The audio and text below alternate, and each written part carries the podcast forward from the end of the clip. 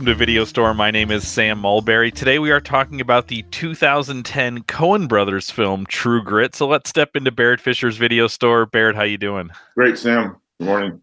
Barrett, we are back to uh, talk again about True Grit. This is uh, what um, if I'm doing my math, this is 41 years later. Is that right? From 69 to 2010. I think I did my math. Yeah, right I think I'll, I'll trust your math. All right. Um, so, uh, what is your history with this film? I presume this is a film I saw in the theaters, probably opening weekend. Is this a, is this a film I assume you saw in the theaters as well? Yeah, that'd probably be pretty accurate for me. I'm not sure how close to opening week I was, but I definitely was in the theater for it. So I'm a Coen Brothers completist. So anytime a Coen Brothers film comes out, I'm there. Yeah, yeah. My wife and I, they're kind of appointment viewing, so we uh, we we seek them out. Um, last week we talked about uh, westerns a little bit. Uh, we talked about kind of positioning the 1969 True Grit in terms of like the career of John Wayne and and a little bit about westerns leading up to that. What happens in the 41 years in in westerns? What happens in the 41 years between 1969 and 2010 that might sort of speak into this movie. I did a little bit of looking um, uh, into uh, into this. Uh, Wikipedia actually has a great catalog of westerns by decade by year. Um, so there were some interesting things to, to think about there. But but do you have thoughts about like how the western changes from the end of the 60s to 2010? Well, yeah, I, I got a couple of ideas, Sam. Be interested in your catalog as well. I, I think that the Western becomes a little bit more complicated in terms of some of the social issues that it engages. Uh, I think it becomes darker. Uh, so, you know, we mentioned last week Unforgiven as uh, as a Western along those lines. I would also think of something like Brokeback Mountain, uh, which is a Western that obviously engages contemporary uh, social is- issues. So I think the Western becomes a, I think it goes in two directions. I think it becomes a little more socially engaged, a little more problematic maybe. Um, and then I think there's also there's a few kind of remakes, like uh, Ride the High Country uh, gets remade, um, 310 to Yuma gets remade. Um, but even in the remakes, it, uh, the, the, oh, the the three deaths of uh, I can't remember the character's name. Um, that's another kind of uh, social issues uh, western. Um, so I think those to me are the two directions you kind of get, and maybe we could say that True Grit combines the the two, both of them, in that it's a remake, but it's actually, I think, a little bit grittier, if you will, about some of the issues that are raised by the the Wild West. Yeah, as I was looking at it, the thing that was interesting uh, in the Wikipedia catalog is it would break it down. So they had a page for each decade. Well, in the 50s, they broke it down into even like half decades because there's so many. And then they would break it down by year. But what I found interesting is on in the little chart they had for each year, they would list each film by kind of like Western subgenre. Yeah. And when you're looking at the 60s for example uh, a lot of it is just traditional western or mm-hmm. you're getting spaghetti westerns at this point which are italian made westerns um, at the very end you start to get a few kind of revisionist westerns there's a couple like comedy westerns in there mm-hmm. um, but as you move to the 70s 80s 90s early 2000s the the idea of traditional western is becomes more and more rare where in the 60s that was the most common b mm-hmm. westerns and traditional westerns and you get into the 70s uh, 80s 90s 2000s you start to see a change there you see a lot of you start to see the phrase revisionist western so maybe we should can talk about what that means a little bit more mm-hmm. yeah. um, you start to see more um, uh, euro westerns spaghetti westerns comedy westerns um, outlaw westerns, revenge we- like like like like they, they, they, I feel like the subgenres kind of take over. And my my overall sense is, um, and I think you mentioned this last week, you start to get westerns that are more aware, it's like self-aware of being a western and thinking about what it means to be a western. Um, to me, the the example where I first realized this was in watching a movie like Unforgiven. Um, mm-hmm. and I didn't have a long history with Clint Eastwood. I mm-hmm. sort of knew his iconography, but not his films. But even watching that, it was clear this is somebody reckoning with uh, their own uh, filmography, but also reckoning with the genre to w- one of the genres to which they're really um, really deeply attached you know and that, that a movie like that reads very different than like I guess the first westerns that I watched were probably kind of the uh, the kind of Brat Pack westerns, like Young mm-hmm. Guns, Young Guns too. I think I watched those kind of as they came out. Um, uh, Tombstone was an important western oh, for yeah. me in the in the mid '90s, um, and then you get uh, you get things that are kind of um, the other thing you see in the catalog are things that are tangentially western. So you see things like listed as, well, this is a space western, or this yeah. is a contemporary western, or, um, I mean, in 2007, so just you know three or four years before this, you get a movie like um, uh, There Will Be Blood, which is kind mm. of a western mm-hmm. of sorts. Yeah. Um, and you get the Coen brothers making No Country for Old Men, which mm-hmm. is a contemporary western, a Cormac McCarthy novel, but then they move to do you know this is the next film for the Coens is true grit um, which is a far more traditional western in some ways. I mean i think it's even listed as uh, it might even be listed as that in the uh, on the wikipedia um, uh, granted that's you know no definitive thing but um, why do you think the Coens were drawn to true grit? That's a really interesting question because in, in some ways um, couple of commentators noted this. In some ways, it's a really atypical Coen Brothers film. Um, and, and, part of that is because it, it's not, it doesn't seem to be an ironic film. You know, the Coen Brothers almost always do things with a wink. Um, and actually, I think No Country for Old Men is pretty straight as well. Um, but but this doesn't seem to be an, an, an issue, a, an effort to kind of send up the Western or or even to be self-aware. I, I, feel as though it's almost a naive Western in that sense, in that it really takes being a Western serious, seriously. Um, I imagine they were drawn to it though because it has a built-in quirkiness that doesn't require uh, a satirical eye, and that is the dialogue. Um, I, I, think they loved, they must have loved the literary quality of the dialogue, and they preserved, they preserved so much of it from the, from the Portis novel. So I think there's that, and I also think there's just the characters and probably the challenge of saying, what can we do with this iconic role uh, that John Wayne supposedly made his own? Can we kind of answer that with our with, with our Rooster Cogburn? So I think, I, and and I think maybe they work so much with Roger Deakins the cinematographer. He's so much a part of, of what it makes us takes a stamp on a Coen Brothers film. I can imagine them saying, "Wouldn't it be great to have Roger shoot a western, uh, a really traditional western?" So I don't know. I, am just thinking. Oh, I'm I'm spitballing, but I'm thinking all those are possibilities. Yeah, and, and even before we before we started recording, I said to you, "Wow, we just spent an hour talking about this last talking about the story of True Grit last week. What more is there to say?" And your comment was, "Oh, I think there's there's a lot we can like dig into. And I sort of feel like the Coens probably looked at the Portis novel and said, "There's so much more here that this this story deserves a." Uh, this story is worthy of another telling, um, and they definitely, um, they're definitely interested in uh, making a different movie. Now, I read some things where they uh, were consciously not trying to not look at the uh, the the John Wayne movie. I, I, don't believe that they hadn't seen it, but but as they were making this, they looked to Portis and looked to Portis and tried to not look too much to True Grit because they didn't want to think about this as a uh, a remake of the 1969 film, but rather uh, mm. another adapta- adaptation of the Portis novel. Yeah.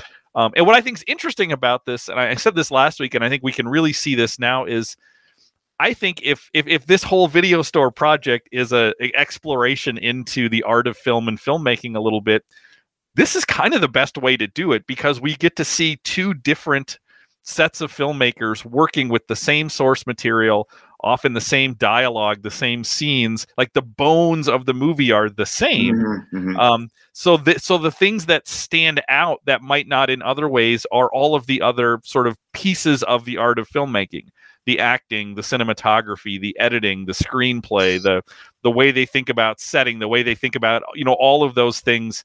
Uh, I feel like they're in a, a, starker relief because we're we're not looking just at two films; we're looking at two versions of the same story. Mm-hmm. So I'm curious as you um, think about this watching this film after watching the the the 1969 film what were the things that jumped out to you most initially to say like oh this is something that Mm. It's in deep contrast.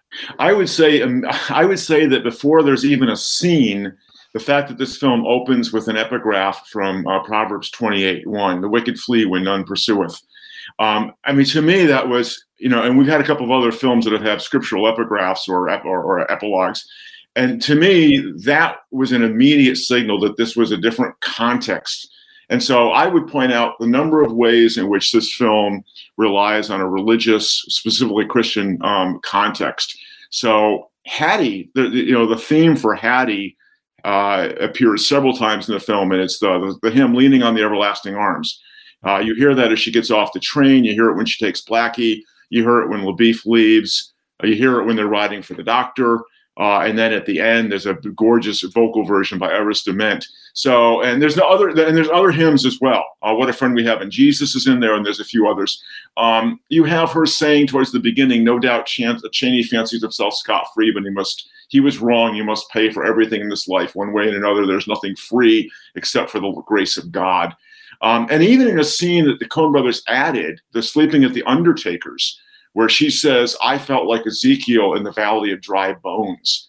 Um, she says, uh, My father would want me to be firm in the right as he always was. Yea, though I walk through the valley of the shadow of death, the author of all things watches over me. And I have a good horse. Mm-hmm. Um, so I mean, I think you know. So that was the that was probably the first thing that kind of popped out at me, uh, Sam.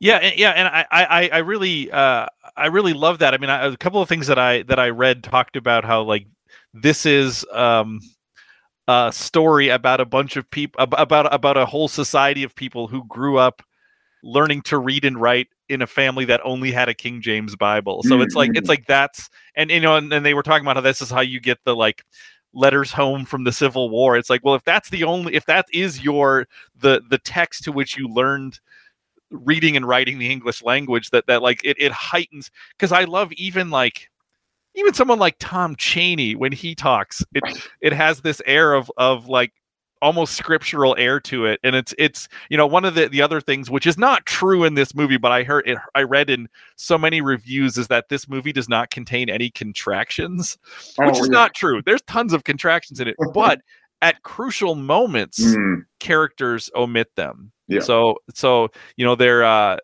and, and those moments stand out like when the the hanged man's body falls and rooster flips him over and he says i do not know this man. Yes. Like like it's it's it stands out weird but like but i think that's there are all these powerful moments when they drop the contractions and yeah. they speak in very like uh in, in a very different kind of way and i think that highlights or or heightens moments um in those things um, I, th- I think another thing that that jumped out to me, and this is just a kind of a little filmmaking thing, is is even like the uh, the color grading of this movie. Like like this, uh, I mean, Deakins is a great cinematographer, um, but but just the like this has a this doesn't look. I talked last week about how you know the the the uh, visual elements of of the 1969 True Grit kind of look um generically like a 60s 70s western or even like little house on the prairie. Like this ha- this has uh, a specific color palette. Now they also have a lot more tools to yeah. make a film look in a particular way but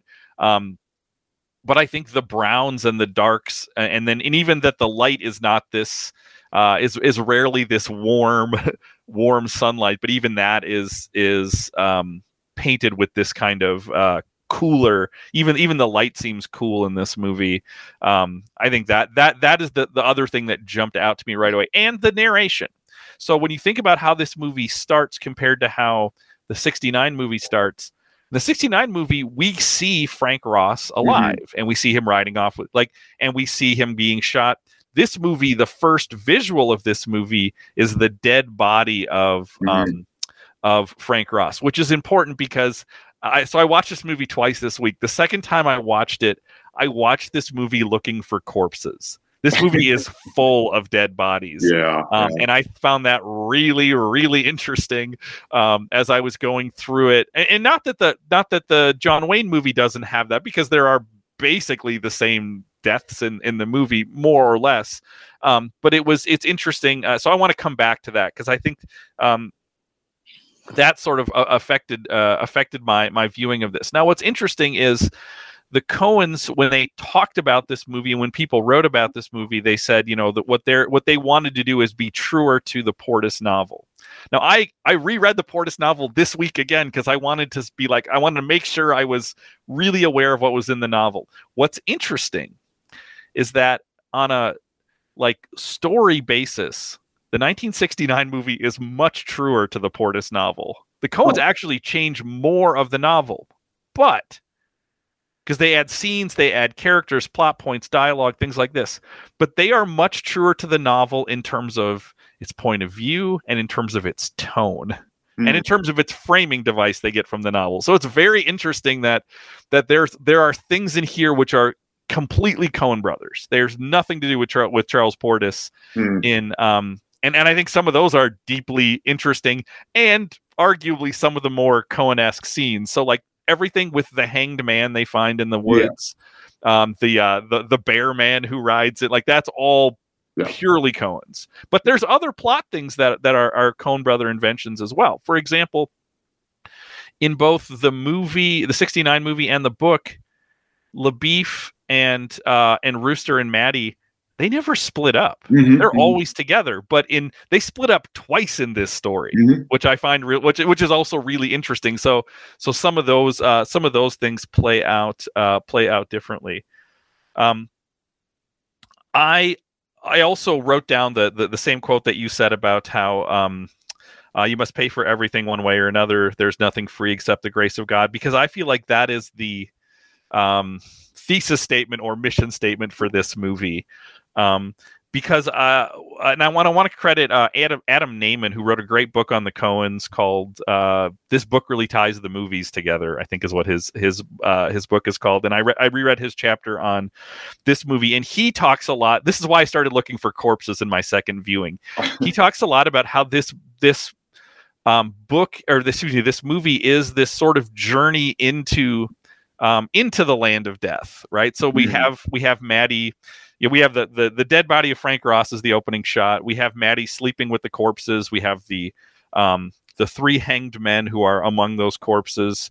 Uh, we have her when she crosses the river. It makes it because I was looking at this way. It makes it mo- feel more like crossing the river Styx. Like, oh. and even even the the ferryman won't take her across, so she needs to.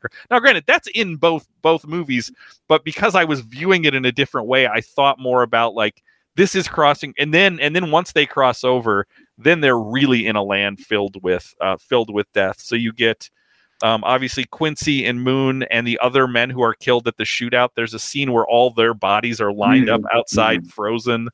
Um, you get uh, the hanged man, uh, and and and like the Hangman is almost like currency getting his getting traded back and forth. Um, uh, you get Mattie in a tomb at the end of this mm-hmm. movie, mm-hmm. right? Like, like so, mm-hmm. so th- this is what Adam Nayman was talking about. Is like she actually is, you know, underground at a at, at a certain moment, trapped. So it's almost like you know, if this is a journey into the the land of death, she's even even in a tomb and and rescued from that. In there, there is another dead body, and then as they ride off, they ride past the Ned Pepper gang, and you mm-hmm. and there are shots of every one of their bodies as you go through um, and then finally the corpse of little blackie right? So you get all so there is this sense of that and the thing that i loved about this version of the story um, which is not true of the 1969 novel is that this is a story about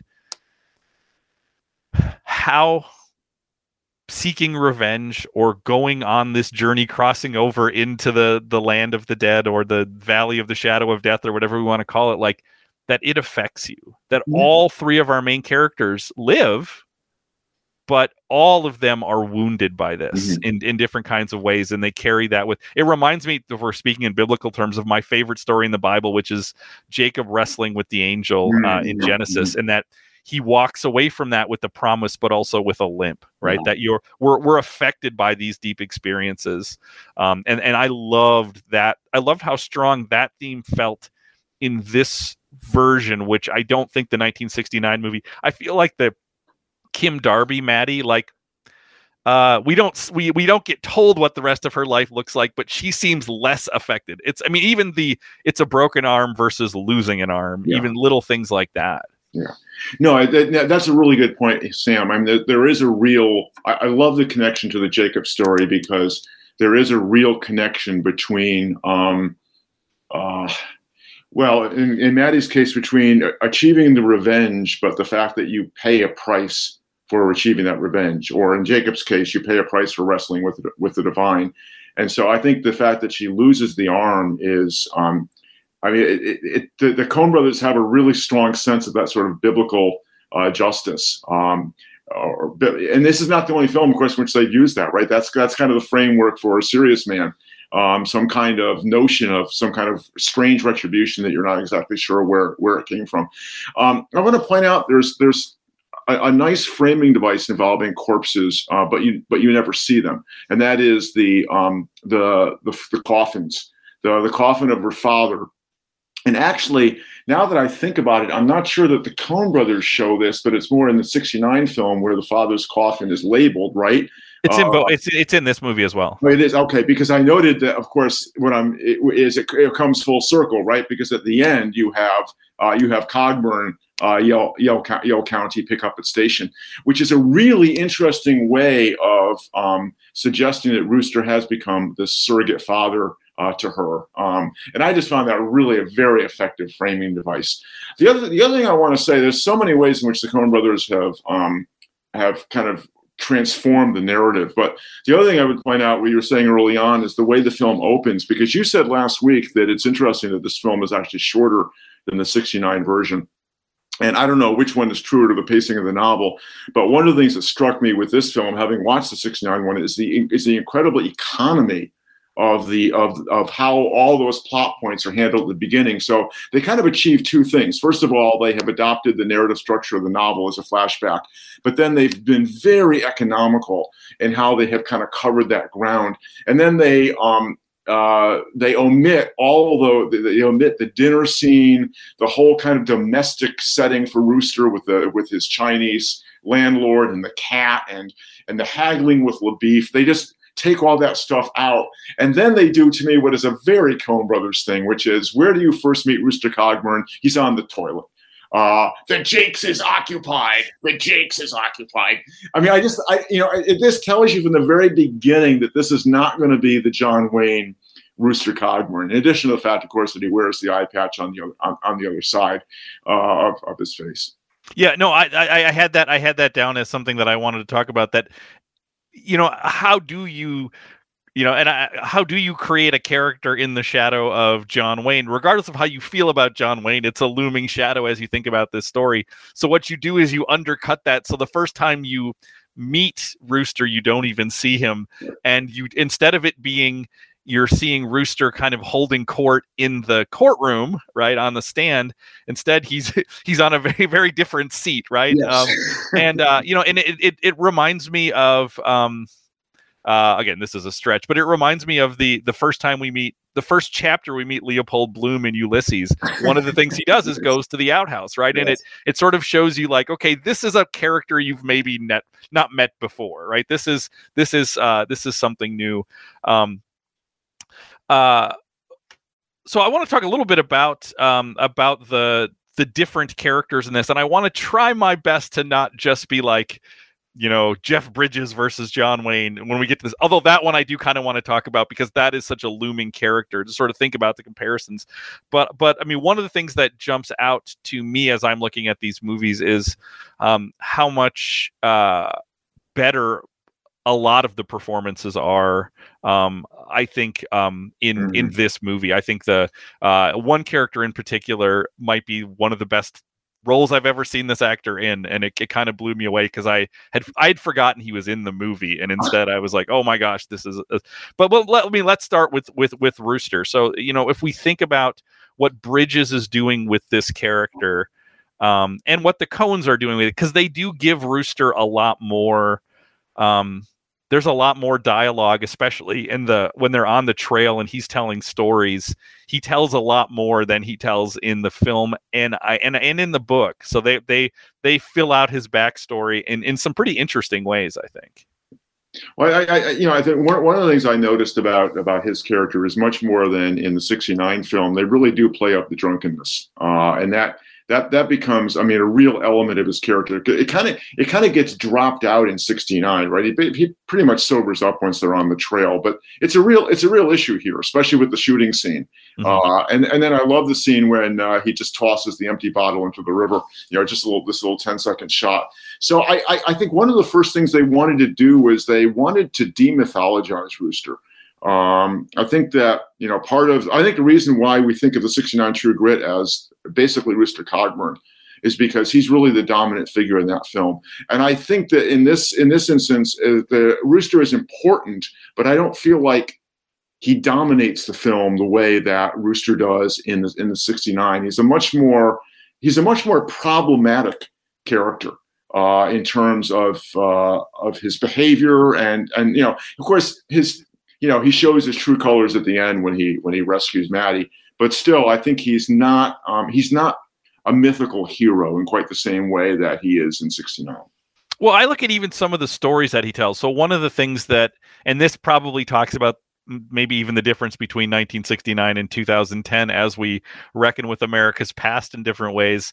Like they they really lean into the Quantrill stuff a little bit more. Yes. So, so there, there's more of that. So we have that piece of uh, a, a definitely problematic past for Rooster.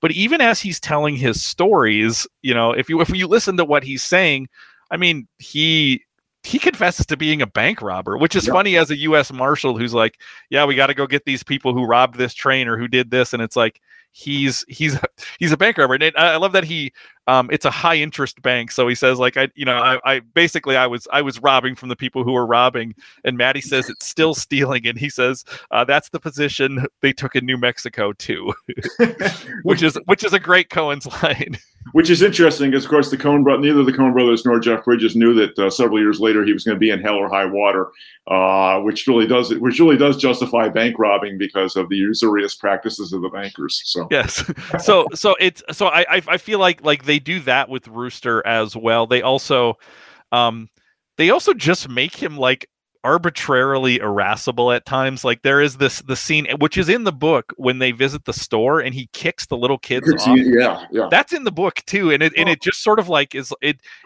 You know, in the book, it's a little clearer that they're like taunting that donkey.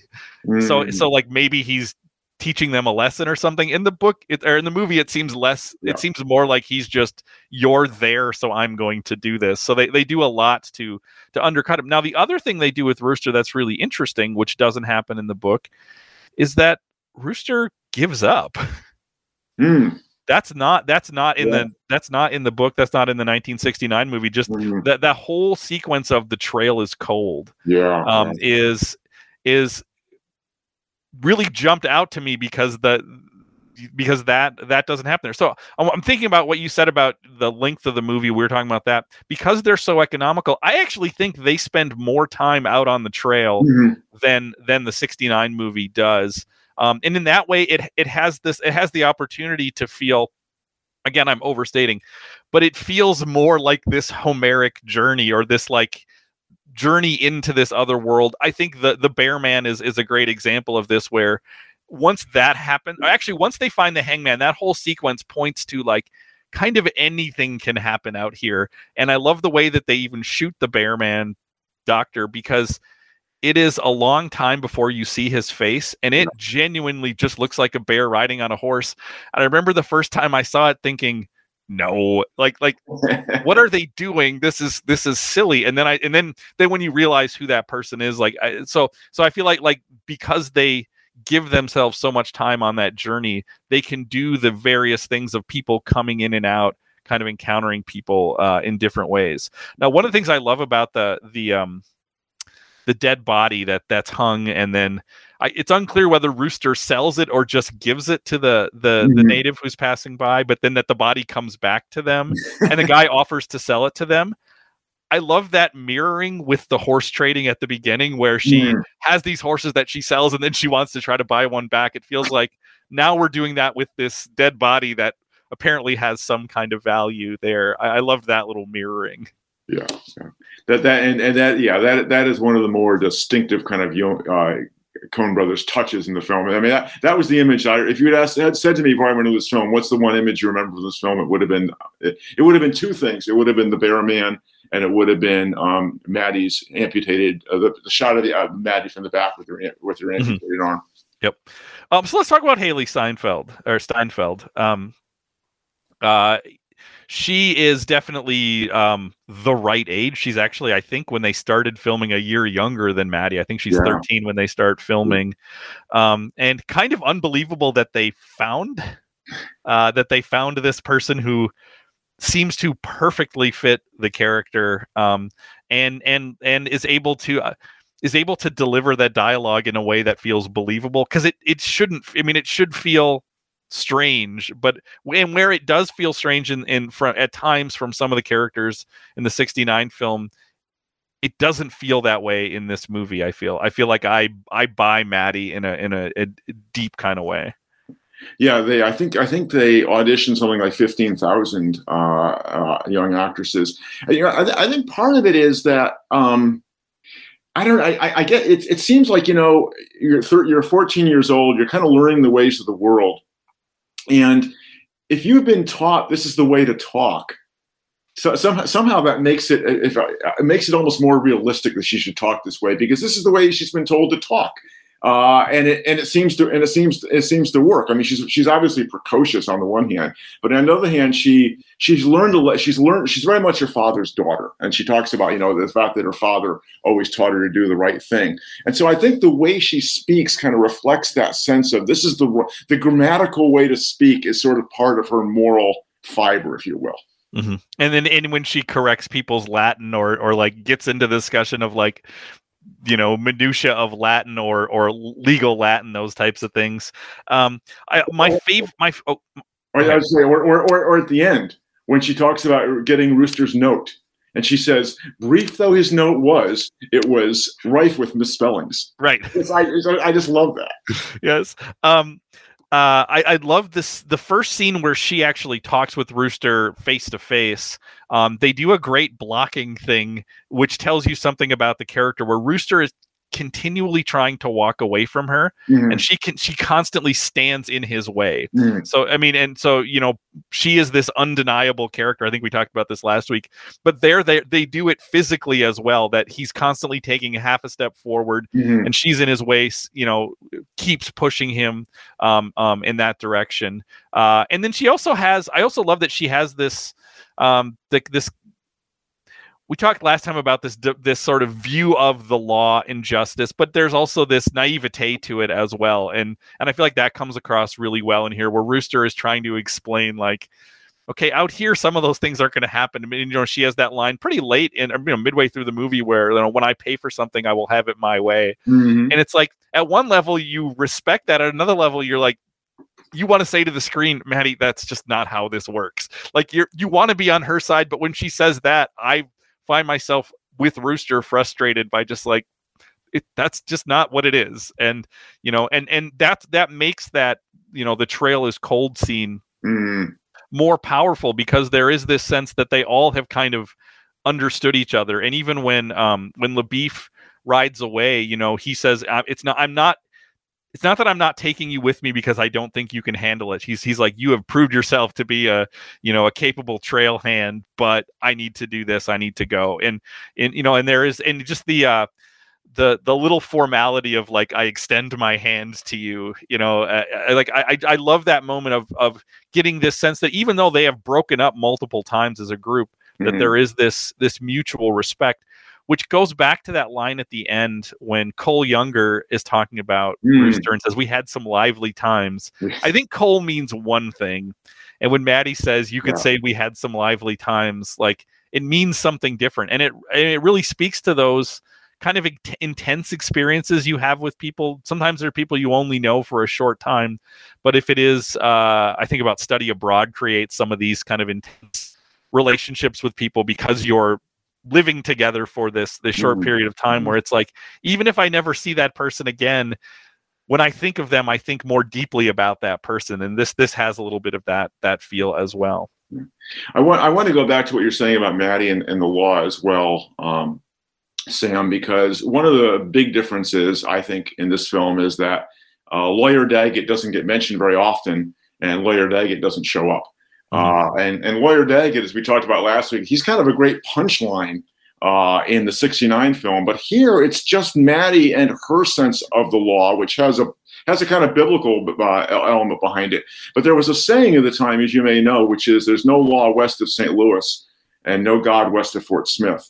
So she doesn't really eh, recognize that she is in an, in an area which is both lawless and godless right? That's that's not something that, that she's going to acknowledge. And i think that by doing that the coen brothers have made her an even stronger uh, character uh, than she is in the in the 69 film because she's much more self-reliant. Um, and is, is she also has a little bit of the power of money. You know when i pay for something i'm going to get what i pay for. Mm-hmm.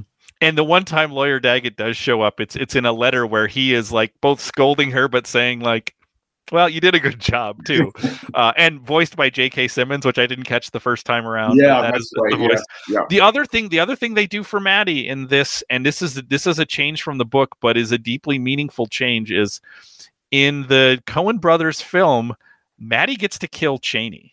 Yes, that's right. Mm-hmm. In the book, it's Rooster. In the book, Mattie shoots him twice, but Chaney is still there while she's down in the cave, mm. taunting her, and Rooster comes up from behind and kills him. Mm. Um, so, so this, you know, if we're thinking about this as this journey into death, you know, Mattie actually pulls the trigger that kills Tom Chaney in this story, which, you know, like that affects you. Again, you know, you think about people talking about going to war, and like you have this this sense of like I I cannot undo the things that I have done. Like this is the thing she wants and she gets what she wants, but it also deeply affects her in that hmm. way. Uh, so my favorite character in this movie, and I think the character who pops out so much more than uh, than Glen Campbell is, I think Matt Damon is spectacular in this oh, movie. Yeah, yeah, yeah. Uh, and I had forgotten that he plays LaBoeuf, and uh, everything from his the introduction of him the first time where he's just sitting on the porch smoking and then the vanity that he has like when when he first introduces himself and she says are you some kind of law? And he leans back and just pulls back his lapel and says i'm a texas ranger.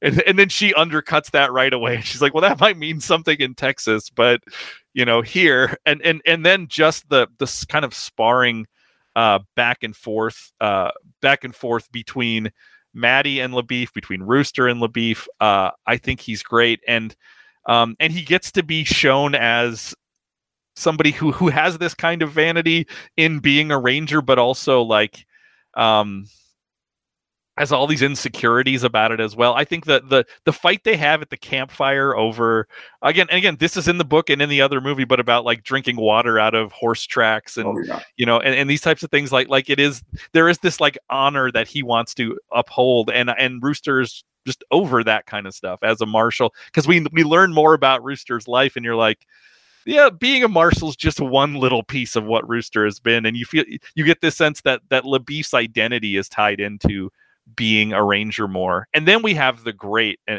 the great thing where when LaBoeuf gets shot and his his bites his almost bites his tongue off, and that that becomes something through the rest of the film. Even yeah. even his last lines, he's tongue tied, struggling to uh, struggling to speak. And the great scene where Rooster's potentially going to pull his tongue out, and it will knit. It will knit. I I just think he is spectacular in this movie.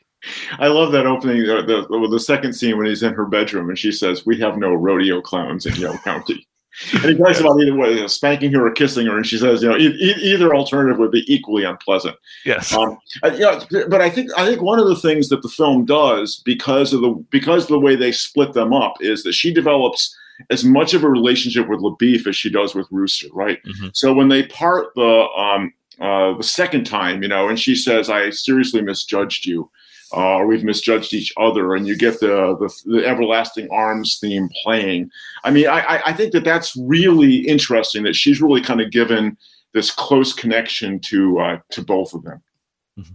And we also get the the uh, we get a literal Chekhov's gun in this. We get the Sharps carbine, which um, when when LaBoeuf first rides off, Mattie is concerned a little bit and she says well we don't need him do we and and rooster says we could use his sharps carbine yeah. and then that's that's the gun that both saves rooster and the gun mm-hmm. that kills tom chaney mm-hmm. um, and there's a great coen brothers moment when he shoots uh, ned pepper and she's like you know that's a bully shot and he starts he's about to give a speech about the sharps carbine and then uh, chaney comes by and hits him with a rock you know in the head and it's just like like that's a it's a oddly fu- very violent but very funny moment uh, again of the vanity of like yes these are the tools that we have and you can you know so i i just think that he's so great he's he's he's fantastic some smaller roles in this that i i um, I'm curious your thoughts of of um, both Barry Pepper as Ned Pepper. I don't know it's just funny that they yes. have the same last name. Uh, and then Josh Brolin as Tom Chaney. Um, we talked last week about how I didn't love uh, Tom Chaney in the the '69 film. I think Brolin's actually really really good as this like odd like sad sack kind of guy where he's just like everything is against me and he's just he's it's it's it's really funny. Um you know eh, but he's also this character of of like genuine menace and terror but he's also but he's also a comically funny character. And i actually think barry pepper as ned pepper is great. And and and even the way the dynamic between them that plays out where where uh, Mattie keep and this is in the book as well, where Mattie keeps referring to Ned as Tom Chaney's boss, and like you will do what he says or he won't pay you, and and even that undercuts uh, undercuts Chaney, and and Pepper's uh, Ned Pepper just seems like a um an oddly almost sympathetic figure at times like when he's talking with her like you know she's like do you you know, I have a good lawyer, and he says I need a good judge. you know, so so I, I think I, I, think both of those pieces of casting are great. I and I I, I love it when she says to him, um, uh, speaking of Rooster, she says he's abandoned me to a congress of louts, and he says to her, "You do not varnish your opinions." Yes. Uh, another instance where there's not a contraction. Yes. Right? You do not varnish your opinions, and I and I agree. I mean, I think I, I love Josh Brolin in almost any role, and I I think he does, as you've already suggested, Sam. He kind of captures this tension between Chaney as kind of feckless and or hapless and menacing at the same time. So when she says, "If you leave me with him, he will kill me," um, you know, you can almost believe that's actually going to happen. So yeah, Brolin is just—he's just great in that role.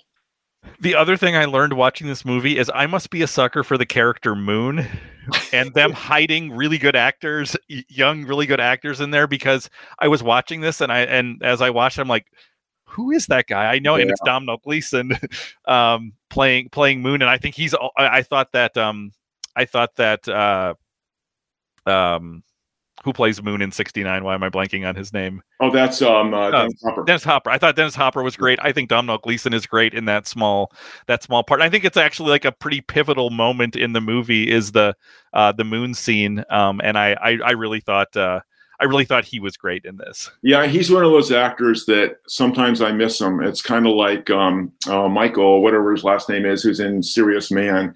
Um, he's one of these guys. Yeah, no, no, matter what, you know, I've gotten better at recognizing him. My wife never recognizes him. I always say, "Oh, that's so and so," and she'll say, "Who is that again?" And I a, and, and this time I missed Domhnall Gleeson. Um, it wasn't until the credits rolled that I realized who it was.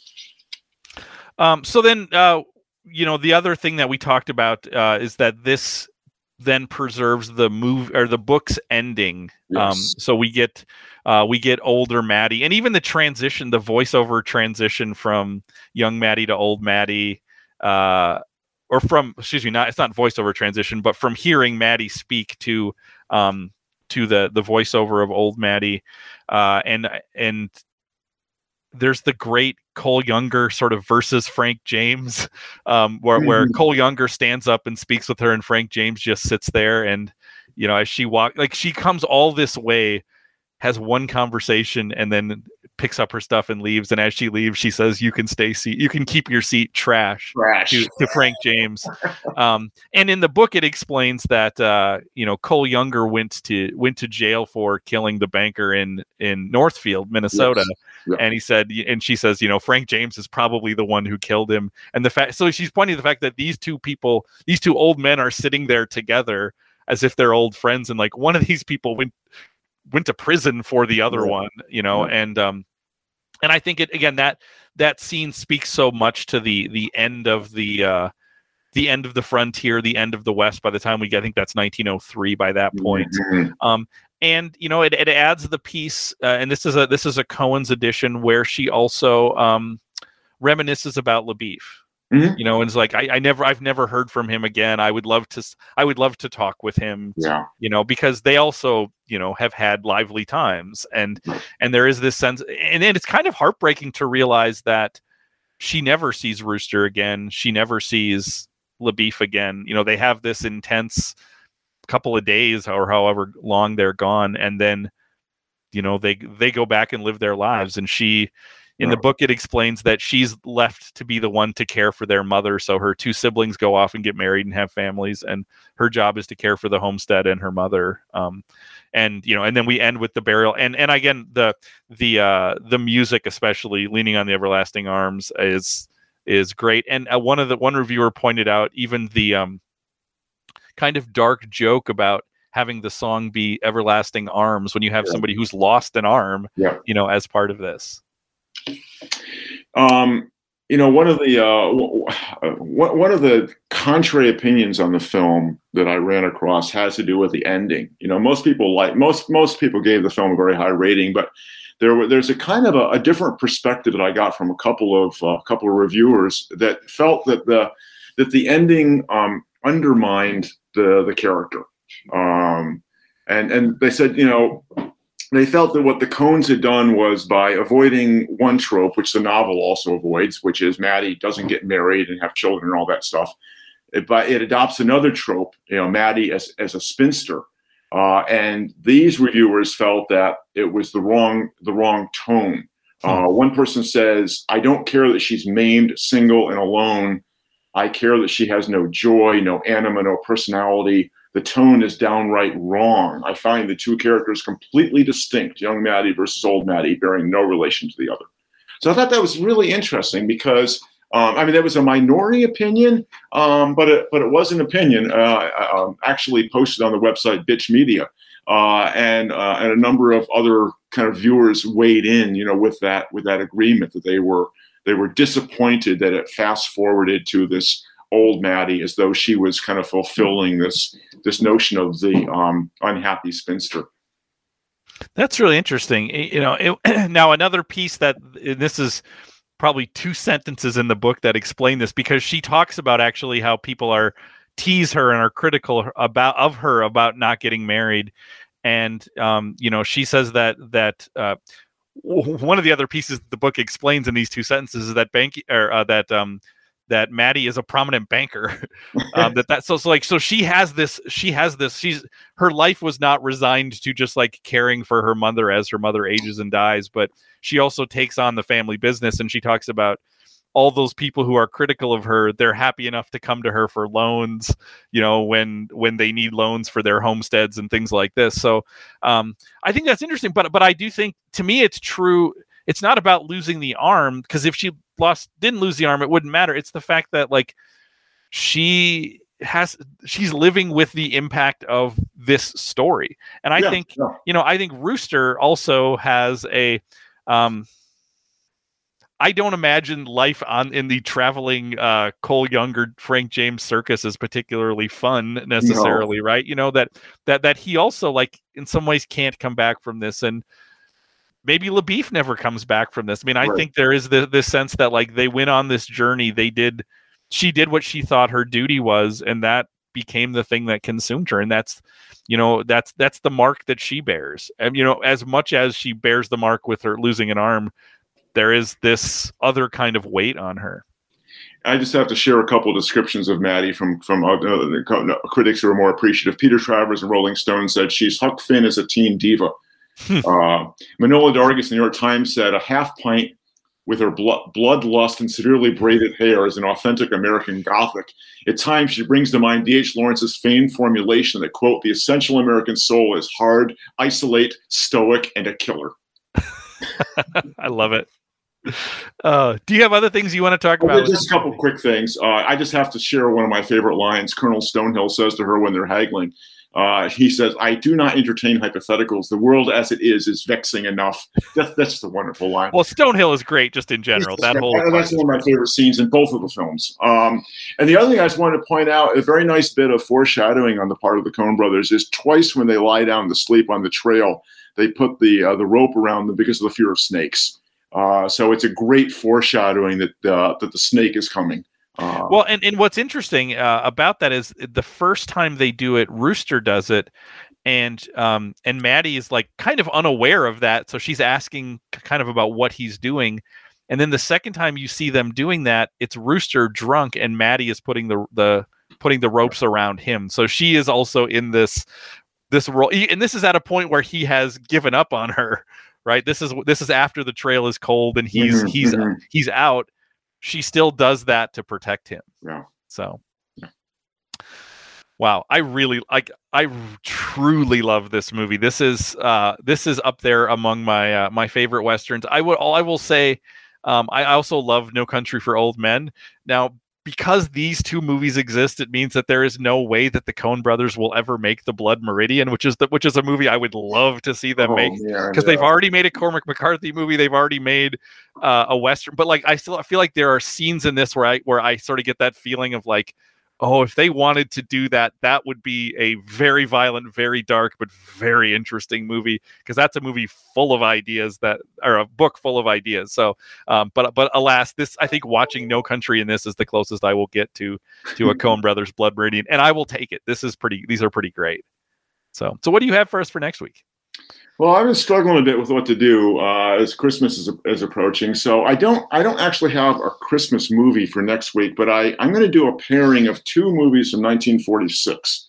Um, so next week we're going to do um, the the classic um, "The Best Years of Our Lives" uh, the, from 1946. Uh, uh, warning: It's a long film. It's almost three hours. Um, big Academy Award winner and cinematographer Gregg Toland. Uh, the great cinematographer worked with Welles on Citizen Kane. So lots of great deep focus, lots of great performances. It was William Wyler's first Oscar as director, I believe. There's a couple of other Oscar winning performances. So that's uh, immediately after the war, 46. And so we're going to do two films in 46. I won't tell you what the second one is, but we're going to do this one first. Fantastic. I am very excited. I've seen this movie once a long, long time ago, uh, and am very excited to revisit it with uh, 2021 eyes. Barrett, thank you so much for uh, going on this two week True Grit journey into the Valley of Death. Um, I I am a better person for it. I find these really interesting. I'm going to keep going back to the, especially the Coen one, and probably the Portis novel. I actually I really find I really find that compelling. So thank you so much.